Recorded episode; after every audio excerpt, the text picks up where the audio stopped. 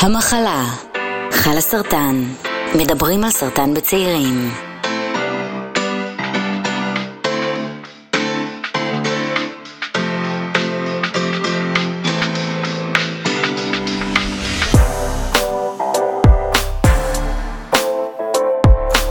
טוב, אז שלום לכולם ולכולן, וברוכים הבאים לפודקאסט המחלה שלך לסרטן. אה, אני אלעד שפירא, אני בת 40, אה, מחלימה מסרטן שד. אני הבת זוג של ליאור ואימא של ארי וליב, אה, ובדיוק סיימתי תואר שני, ויש לי עוד המון המון המון כל מיני הגדרות כאלה שאספתי.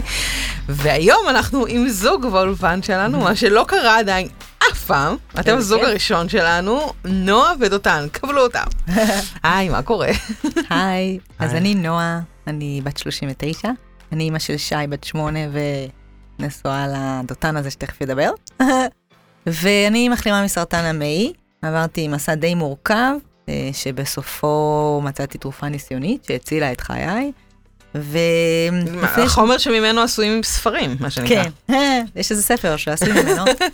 אה, ובעצם לפני שנתיים כמעט יצאנו למסע, אה, עברנו לגור במסעית בית, והתחלנו לנדוד בארץ, אה, כאיזשהו אה, דרך להגשים את החלומות שלנו. אוקיי, זה גם היה חלום שלך? לא, ממש לא. לא. אה, לקח לנועה כמעט שלוש שנים לשכנע אותי לעשות את זה. אני הייתי במקום אחר, אה, אחרי שקרה לנו נס גלוי, ופתאום המחלה אחרי שלוש וחצי שנים אה, נמצאה איזו תרופה שבטח נגיע לדבר על זה עוד מעט. אז אני דווקא הייתי במקום מאוד נמוך, ומאוד לא רציתי שום דבר אה, הרפתקני ולחיות את החיים. ונועה נורא רצתה, ואני לא הייתי שם, ולקח, אה, היא הייתה צריכה לחכות לי אה, תקופה עד שאני אה, יעוף איתה. אז זהו, רגע, אני רוצה קצת להציג את הנושא שאנחנו נדבר עליו היום.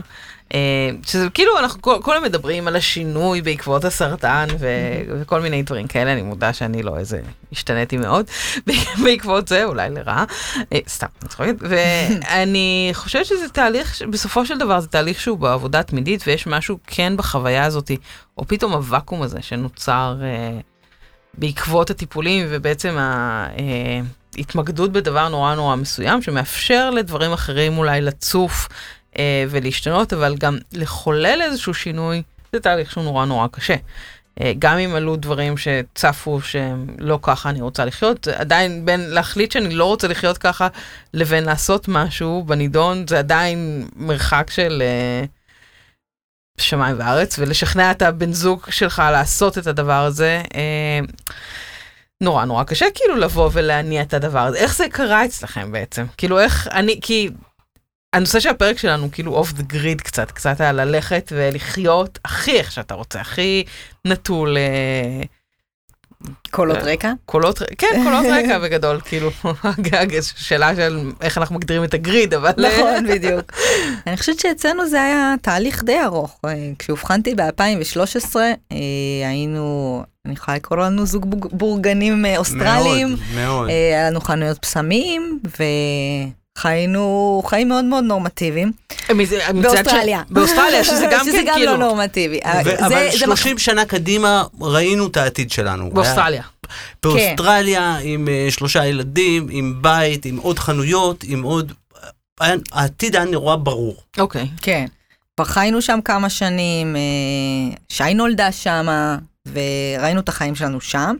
וקצת אחרי שאובחנתי והתחלתי טיפולים, אובחן באוסטרליה? כן, ואז חזרתם לארץ? או... קודם או ש- התחלתי שם טיפולים, עשיתי, הק- החלק הראשון בפרוטוקול היה שימור פוריות, אחרי זה עשיתי הקרנות וכימותרפיה. וכבר בתהליך, בעצם בשלב הראשון של הקרנות וכימותרפיה, היה לי איזשהו שלב שהרגשתי ממש ממש לא טוב, ואשפזו אותי ועצרו את הטיפולים, ולא כל כך הצליחו לעזור לי. זאת אומרת, אוקיי. אה, עוד אנטיביוטיקה, עוד אה, משכך כאבים, מורפים ישירות לבטן, ממש, ואני הייתי ממש בכאבים קשים, כאבי בטן ותחושות קשות, ו... אני מרגישה שהגיע אליי, אני רוצה לקרוא לו מלאך, אה, חבר שהגיע אליי עם קנאביס רפואי, ושינה לי את החיים. ממש הצליח בכמה נשיפות פשוטות להחזיר לי את התחושה הטובה, יכולתי לאכול, לקום. למחרת שחררו אותי מהבית חולים. וואו. זאת אומרת, זה כמה דרמטי זה היה אחרי כמה ימים טובים שפשוט לא הצליחו לעזור לי שם, וזה היה מבחינתי הניצוץ הראשון של מחשבה שיש פה עוד דברים שלא מספרים לי בתהליך הסרטן הזה. זאת אומרת, שמו אותי על מסוע, איך קיבלת את ההבחנה? אני, אני אוהבת לתאר את זה קצת כמו מסוע של סופר. בו יש תחנות שהם קוראים לו הפרוטוקול, אה, שימור פוריות, הקרנות כימותרפיה, ניתוח, אחרי זה עוד כימו, כאילו יש מאוד מאוד ברור לאן אתה הולך. וזה גם ככה היה לי מאוד קשה, שמאוד ברור לאן אתה הולך, אבל הקנאביס פתאום מעיר לי שיש פה איזשהו חומר, ואני מדברת איתך על 2013 באוסטרליה, זה לא חוקי בעליל, אוקיי? Okay. אין אופציה, תהיה על ערש דווי, אתה לא מקבל קנאביס רפואי, לא כמו בארץ. ויש פה איזשהו חומר שעוזר לי, אני מרגישה ממש טוב בזכותו, ולא רק שהם לא נותנים לי, הם מתנגדים לזה שאני אקח אותו, הם לא עוזרים לי להשיג אותו, ואני פתאום נפתח לי הראש, מה עוד לא מספרים לי? לא רק על רפואה, על העולם. אוקיי. Okay. ושם אני מרגישה שזה מתחיל איזשהו לנוע, איזשהו תהליך. זה מתחיל עם לשאול שאלות על תרופות, מה אני לוקחת, כמה אני לוקחת, למה אני לוקחת את זה, האם יש עוד דברים שאני יכולה לקחת, וזה ממשיך לשאול, למה אני קונה את זה, למה יש לי חנויות בקניון, מה יש בקניון שאני מחפשת, איזה יום אחד דותן חזר הביתה, את רוצה להסבר? אני לא בטוח על מה את רוצה שאני אספר, אז אה. תמשיכי. רגע, תקרא את המחשבות שלי שנייה. אתם זוג, אה, לא? באמת, ניחושים. אז אה, יום אחד הוא חזר ואמר לי, הסתובבתי היום בקניון, נועה, ולא ראיתי שום חנות שיש בה משהו שאנחנו באמת צריכים. כאילו, עוד, עוד בושם, עוד נעל, עוד חולצה, עוד זה, כאילו, אין פה שום צורך. בעברית זה גם מאוד כזה, קוראים לזה תרבות הצריכה, כאילו אנחנו צריכים שם משהו. אבל זה באמת, אם אנחנו מסתכלים על מה אנחנו באמת באמת צריכים, הוא מאוד מאוד מינימליסטי ומאוד מאוד קטן, וזה הכל התחיל כמו לאט, כזה יום אחד ב-2015, New Year's Resolution, אמרנו יאללה, מפסיקים לקנות דברים שאנחנו לא צריכים. כאילו, כשאתה הולך סתם, אה, ראיתי את זה, בא לי על זה. יורדים מזה, ומנסים ממש לצמצם את הצריכה שלנו לדברים שאנחנו ממש צריכים, ולנסות להשיג יד שנייה, להכין לבד, זאת אומרת, כמה שפחות אה, לצרוך. ושם זה נראה לי התחיל כל ה... לצאת מה... ממה שסיפרו לנו לתוך מה שיותר מדבר אלינו.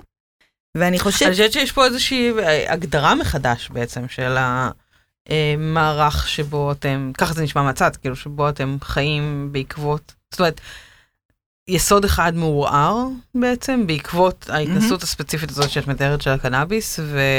זה מניע כדור שלג כזה שהוא, הוא, אני חושבת שחשוב לציין, הוא כן מתחבר לדברים שמאוד, אני מרגישה שמאוד אה, מדוברים כרגע בעולם, בין אם זה מינימליזם, תנועת ועוד אה, חוויות שהן אקולוגיה ועוד כמה דברים שהם לגמרי. כנראה מתחברים לאיזשהו סט ערכים קיים mm-hmm. במידה מסוימת. זאת אומרת, זה מצחיק כאילו לעבור מ... להיות אה, בעל של רשת חנויות פסמים אה, בקניונים לגור במשאית. לגמרי. אני חושבת שהחנויות פסמים היו אסטרטגיה להשגת כסף. אני לא חושבת שהיה בהם באמת אה, איזשהו טעם, נש, נש, אני אקרא לזה נשמתי, כאילו של הנשמה שלנו. ובגלל זה זה גם היה... וכל זה קורה בזמן הטיפולים בעצם? העסק, פתחנו אותו לפני. לא, העסק לפני, אבל כל השאלות האלה את עדיין מטופלת. לגמרי. ואיך אתה מגיב לכל הדברים האלה? זה אשתי וככה היא מתמודדת עם הסרטן שלה? לא, כן. גם. כן, גם. המון מהמריבות שלנו והתהליך הזוגי היה סביב זה שנועה מהר מאוד מבינה שיש... בגלל שנועה קיבלה סרטן שבדרך כלל קורה אצל גברים מעל גיל 50, ופתאום יש אותו לצעירה בת 31, ואף אחד לא מסביר למה, והיא מקבלת פרוטוקול שמאוד ברור שלא מתאים לה, אז היא מהר מאוד הבינה שהיא לוקחת אחריות על החיים שלה. ואני לא רציתי לקחת את האחריות הזאת. רציתי שיגידו לי מה לעשות, ולהגיד לי לאן ללכת ולאן לבוא, ולחזור לחיים שלי. לא רציתי אה, להתעורר אה, לחיים רוחניים. לא, לא ביקשתי את הדבר הזה בכלל. חשבתי שהיה לי 30 שנה חיים מסודרים קדימה. ופתאום אתה מקבל בקלפים חיים שאומרים לך, אוקיי, עד הבדיקה הבאה, עד הטיפול הבא, עד הניתוח הבא, עד ההחלמה הבאה, וזה לא נגמר, זה עוד חודש ועוד חודש ועוד שנה, ושלוש וחצי שנים זה נמשך. ובדרך אתה מאבד את כל האמונות שהיו לך על מה זה שמחה, ומה זה אושר, ובשביל מה אני קם בבוקר.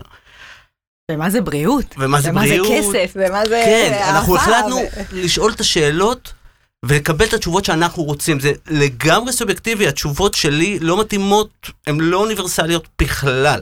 הן מתאימות לך. הן מתאימות לי, והן מתאימות לי. כר... כרגע. או ל... אנחנו מקב... כאילו אימצנו, כמו שאמרתי, התחלנו עם אה, חזון ל-30 שנה, ופתאום קיבלנו חיים שוואלה, הנה, היא מחר לא פה. הגענו לנקודה שנועה כבר לא הייתה אמורה להיות פה. ופתאום אתה אומר, אוקיי, אז מה כן יש לי? אם אין לי 30 שנה קדימה, ואין לי אולי שלושה חודשים קדימה, אז מה כן יש לי? מה אני יכול להחזיק ביד? פתאום אתה נשאר עם הרגע, שהוא, שהוא קסום, וקורה בו המון, ו... והחלטנו לעוף על זה. החלטנו לחיות חיים על גלגלים ומנותקים משגרה ומחיבור, ופתאום מגיעה קורונה, והיא לא נוגעת בנו. זה כאילו מחזק את הבחירה. כי יש לנו שליטה על חיינו, אז אנחנו ננדד למדבר ונתבודד במדבר. זה לא שלא לא היינו מבודדים, אבל לא היה לנו בעיה להתבודד. בחרנו בחיים האלה גם ככה, אז הניתוק חיזק לנו את האמונה שזה טוב לנו. אבל אני אומר כרגע, כי יכול מאוד להיות שעוד חצי שנה הבת שלי תגיד, אוקיי, אבא, עלית לי על העצבים, אנחנו פה בבית הזה, על הגלגלים צפוף לי, אני רוצה חברות ומורה וכיתה, ויהיה חברות ומורה וכיתה. אני לא מתריס נגד אף אחד, אני מחפש סביב עצמי מה יגרום לי לקום בבוקר שמח, ואם זה לא קורה, אני מוכן לשנות. אני מוכן להגיד, אוקיי, אני אזיז את עצמי. אני חושב שהמתנה הגדולה של הסרטן הייתה ש... פתחנו עסקים באוסטרליה, זה אומר שכבר היה לנו את הניצוץ המרדני שמרשה לעצמו לחשוב אחרת ולחיות אחרת. אבל עדיין היה לנו עסקים, והיה לנו ילדה, וחשבנו על ילד נוסף, וחשבנו על לקנות בית, וחשבנו על דברים שהם לא היו שלנו, הם היו התרבות והחברה והסביבה שגדלנו בה, והסרטן אמר לנו מבחינתנו, אוקיי, אתם משוחררים מזה. אתם משוחררים מלדפוק חשבון. אני חושב, אפשר לדחות אתכם? מה זה אפשר? סליחה, אני אני חושבת נואם. שזה הוא ממש אה, נוגע בנקודה חשובה, במיוחד בשבילי. אני חושבת שמלכתחילה, מאז שנולדתי, הייתי משהו טיפה אחר, לא יודעת אם אחר, אבל כאילו לא, לא ישבתי, לא ישב לי טוב התלם, הוא לא התאים לי, וכאילו מאוד דחפו אותי ללכת בתלם מכל הכיוונים, ו... וזה זה היה לי מאוד קשה, וכל הזמן חיפשתי איך אני יכולה לעשות את שלי בתוך זה.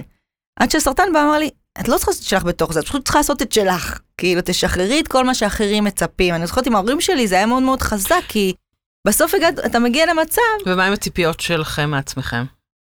אז שנייה, אני אומרת, אתה מגיע למצב עם ההורים, שכל הציפייה זה שתהיה בחיים. אוקיי. פתאום אתה יכול לשחרר את כל אני צריך להיות את זה, וצריך להיות את זה, וכמה ילדים אני צריכה כדי לשמח את אימא שלי שיש לה מספיק, כאילו, את מבינה? אני לשחרר, אני רק אוקיי. צריכה להיות פה. והם שמחים.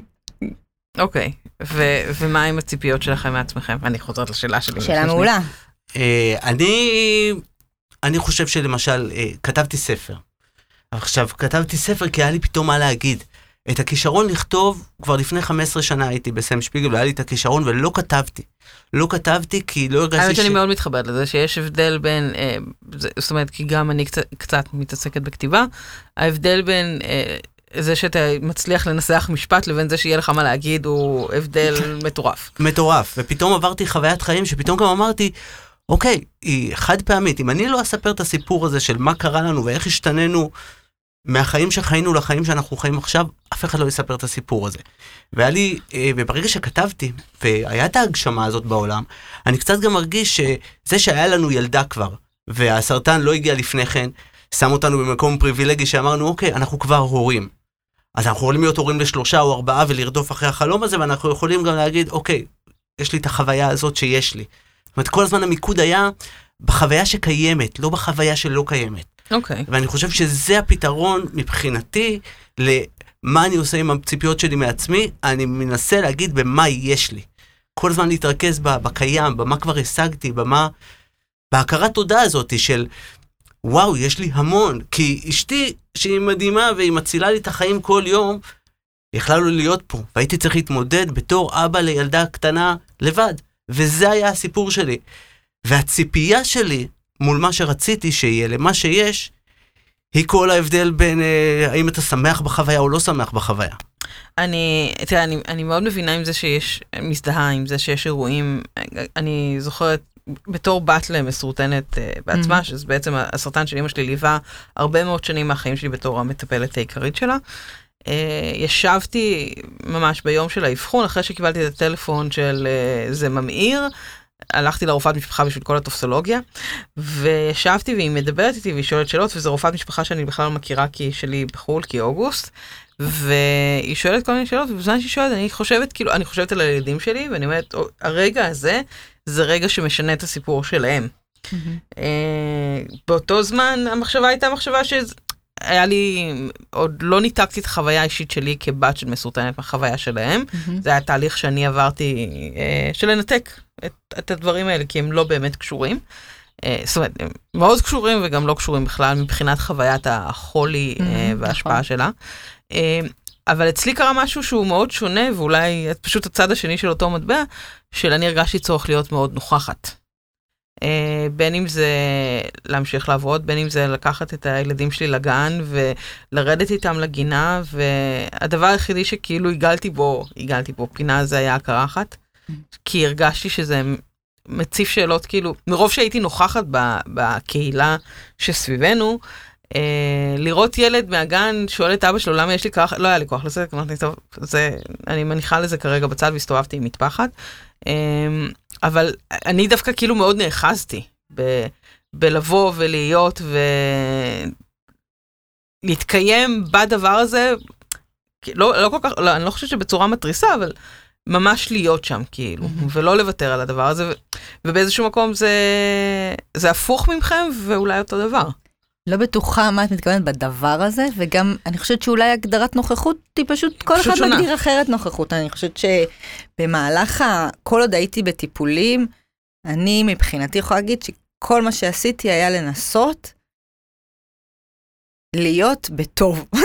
ככה אני אומרת, לפעמים אני אומרת, היה תקופה שסבלתי מאוד, אחרי שבהבחנה השלישית היו לי כאבים בלתי נגמרים, לא ידעתי לאן זה הולך, חשבתי שאני הולכת למות, כאילו, לא, לא היה סיום לכאבים, וכל יום הייתי רק באיך אני עושה, שיהיה לי קצת פחות כואב. באמת, זה כל מה שהתמקדתי בו. היה... האמת שכאב זה משהו מאוד, מאוד משמעותי אה, להתמקד בו.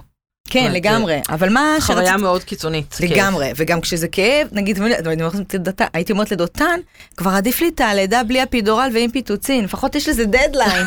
פה אין דדליין, אתה לא יודע אם ומתי הכאב הזה ייגמר, וזה נראה לי משהו הכי מתיש. אבל מה שבסוף, אני זוכרת שתוך כדי כל הזמן אמרתי לעצמי, אני שוכרת במיטה כואב לי, אני הולכת כואב לי, אני עומדת, הכל כואב, אז מה זה משנה, פשוט תחיה. אז המשכנו ללכת לטיולים, והמשכתי, ל... לא כל כך עבדתי, אבל כן אימנתי קצת התעמלות, וכאילו, כמו שאת אומרת, לא, זה לא, לא נתתי לזה לשאוב אותי למיטה ולשכב ולהיות בתוך הכאב, כי רציתי, כי החלטתי שזה לא משנה, כאילו הכאב פה anyway, אז אני, אני, אני אנסה לחיות יחד איתו. אבל השינויים שקרו לי ברמה הרגשית קודם כל, ברמת איך אני יכולה להכיל רגשות, איך אני פוגשת רגשות, איך אני מבינה אותם בכלל, היא הייתה מאוד מאוד דרמטית עבורי, והיא שינתה לי את החיים. הלכתי ללמוד תקשורת מקרבת, וזה היה בשבילי ממש mind blowing, ומאוד מאוד פתח לי אה, ערוצים שלפני כן פשוט לא, לא היו קיימים. אז אני אומרת, כן, יש מתנה ענקית בסרטן, אבל יש בזה גם הרבה, מותר להגיד לך רע. וכואב וקשה והרבה רע, אבל אני כן בסופו של יום מסתכלת על כל הדבר הזה בתור משהו שנתן לי כיוון טוב, אני מאוד שמחה באיפה שאני נמצאת היום. אני מאוד שמחה על דברים שקרו בגלל הסרטן. אפילו נגיד העובדה שיש לי רק ילדה אחת מבחינתי זה מתנה ענקית. כי בלי לחשוב פעמיים הייתי עושה עוד ילדים. ואני יודעת שאני בן אדם של ילדה אחת, היום אני יודעת להגיד את זה. אז החיים היו צריכים כנראה לטלטל אותי בצורה שאני אסתכל על מה שבאמת מתאים לי בתוך הנשמה שלי, ופחות מה צריך לעשות בעולם הזה. ואני חושבת שכששי נולדה, עוד יותר, צר, עוד יותר הרבה צריכים קפצו עליי. זאת אומרת, אם לפני כן הייתי קצת אה, מחשיבה את עצמי לנשמה חופשית, וכן, טסתי לחו"ל וטיילתי בעולם, וכן הייתי, עשיתי התעמלות קרקע, ולא הסכמתי ללכת לאוניברסיטה, וכאילו ממש הייתי בכיוון מאוד ברור מה אני רוצה מעצמי. כששי נולדה, היא הביאה איתה מלא מלא פחדים כזה, כי זה מביא את כל האחריות על הגב שלך, ואתה כזה, אוקיי, עכשיו אני כן צריך להסתכל 30 שנה קדימה, כי אני אחראי לדבר הזה שהוא עליי. ואני חושבת שיש, ש, שחלק מהעניין היה, אוקיי, אני אוותר על הכל, אני אוותר על עצמי, אני אוותר על... רק כדי ש... שאני אתן ליצור המדהים הזה את מה שצריך בעולם, ומי שלא רואה, הם לא רואים, עשיתי את המרכאות, את מה שצריך בעולם, כי אני היום בעמדה שלא חושבת שיש צריך בעולם, אני חושבת שכל אחד צריך... לא חושבת שצריך בעולם, כל אחד שיתחבר לעצמו ויראה מה מתאים לו. ואני רוצה להגיד שאתם מדברים, בעיניי אתם מדברות בתור מישהו שלא היה חולה. מה שאמרת על הנוכחות שלך, ונועה, הנוכחות עם הכאב, זה באמת בשלב של הטראומה. כשאתה מתמודד, כשהמחלה קורית, כשהכול מסתכם לכאב, להתמודדות יומיומית של ללכת להביא את הילד, ללכת לבדיקה, לחזור זה לא, לעשות... אבל זה לא, זה כאילו, זה לא אותו דבר, ההתמודדות הזאת ב- נכון. והמשמעות העמוקה יותר, אני והרבדים השונים של הסרטן. אז אני אומר, כשאתה בטראומה, ואתה מתמודד, כמעט כל התמודדות היא לגיטימית. כל אחד שיעבור את ה... כל התמודדות היא לגיטימית, בטח אתה עובר תופת. וזה כמו תאונת דרכים שעכשיו היא מתרחשת, ומי שהוא respond-able, responsible, יכול לקחת, להגיב לסיטואציה, הוא האחראי. כשאנחנו במרחק של חמש שנים מהמחלה, ומסתכלים על מה היה, ואומרים, אוקיי, עכשיו שאני מסתכל על זה, ואני אומר, אוקיי, מה הבנפיט שקיבלתי מזה? מהחוויה שלי, הפרטית שלי. אני נורא אוהב, אה, ככה גם הספר שכתבתי, אני נורא אוהב להסתכל על החיים שלי אחורה בשביל ללמד את עצמי. בשביל להגיד, רגע, איפה היית? איפה אתה עכשיו? האם אתה שמח בחוויה? האם אתה רוצה לשנות אותה? האם... מה היא בשבילך? אני מניח שזה מבנה האישיות שלי וההסתכלות, אה, וזה נורא מתחבר עם נועה, כי אנחנו אוהבים לעשות את השיחות האלה. אנחנו אוהבים לשאול מה, מה אנחנו רוצים. האם אתה מדויק עם עצמך? האם אתה שמח? ואנחנו בונים לעצמנו חיים שיש לנו את הפריבילגיה לשאול את השאלה הזאת. זה נורא יפה גם שאתם אה, באינטראקציה שלכם בונים אותה ביחד. אה, של המרקם הזוגי הזה, ש... הלוך חזור והדינמיקה הזאת ש... שמאפשרת אה, צמיחות מהסוג הזה, כי הרבה פעמים זה לא מתאפשר, ו... והרבה פעמים בגלל זה גם מערכות היחסים האלה משתנות, ואתם אה, שניכם צוללים ראש לתוך החוויה הזאת, שזה נורא נורא יפה בעיניי. לא בטוחה, אני חושבת שעברנו גם את המשבר, אה, שנתיים לא כאילו, דיברתי. משבר זוגיות אה, מאוד קשה אחרי שהחלמתי, כי אה, לא יודעת אם, אם סיפרת על זה.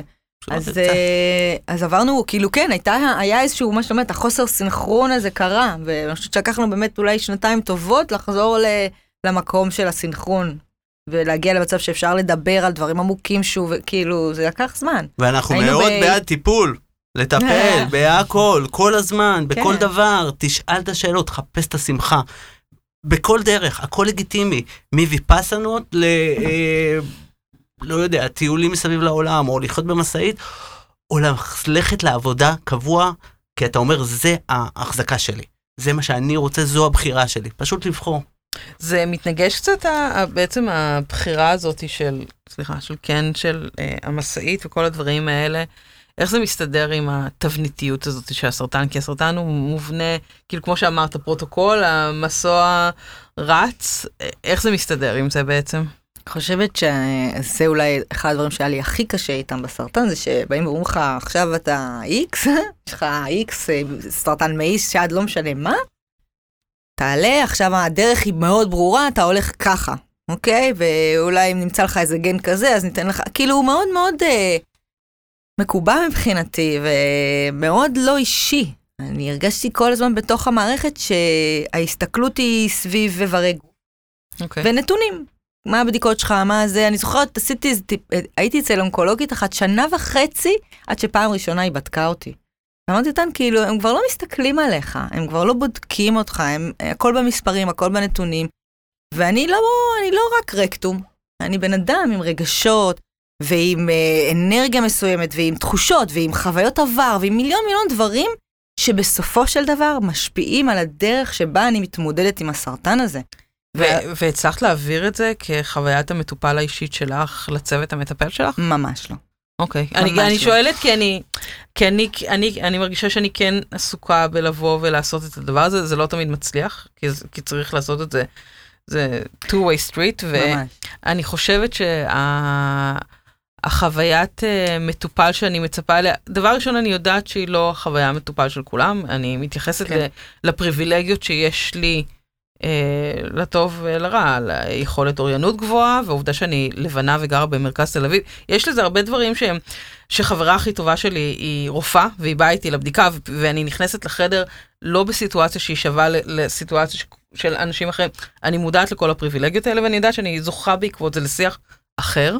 אה, אני כן מנסה לנצל אותו בשביל אה, לייצר לעצמי חוויית מטופל או פידבק אה, שעונה על הצרכים שלי. אבל זה ongoing mission כאילו. אז אני חושבת שמה שעשיתי זה מצאתי מישהי שהיא פשוט מאוד כנה.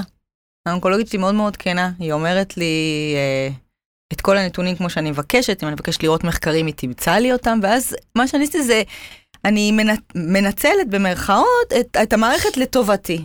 זה אה, נורא אם נורא למשל חשוב. נגיד אה, הם מאוד מאוד רוצים שאני אעשה פט סיטי, אני עכשיו במעקבים. פט סיטי ואני אני מעדיפה MRI כי יש בזה פחות קרינה, והאונקולוגית אומרת באמת זה לא משנה מבחינת ה... אה, מה שנראה ב, ב, בתוצאות, אז, אז אני אתעקש על זה, ואני אעשה את המאמץ, ואני אכתוב עוד מכתב, ואני אפנה לרופא משפחה, ואני... כי, כי חשוב לי לה- שהדברים י- כן יעשו כמה שיותר בתוך הדרך שלי, ומה שחשוב לי בתוך זה.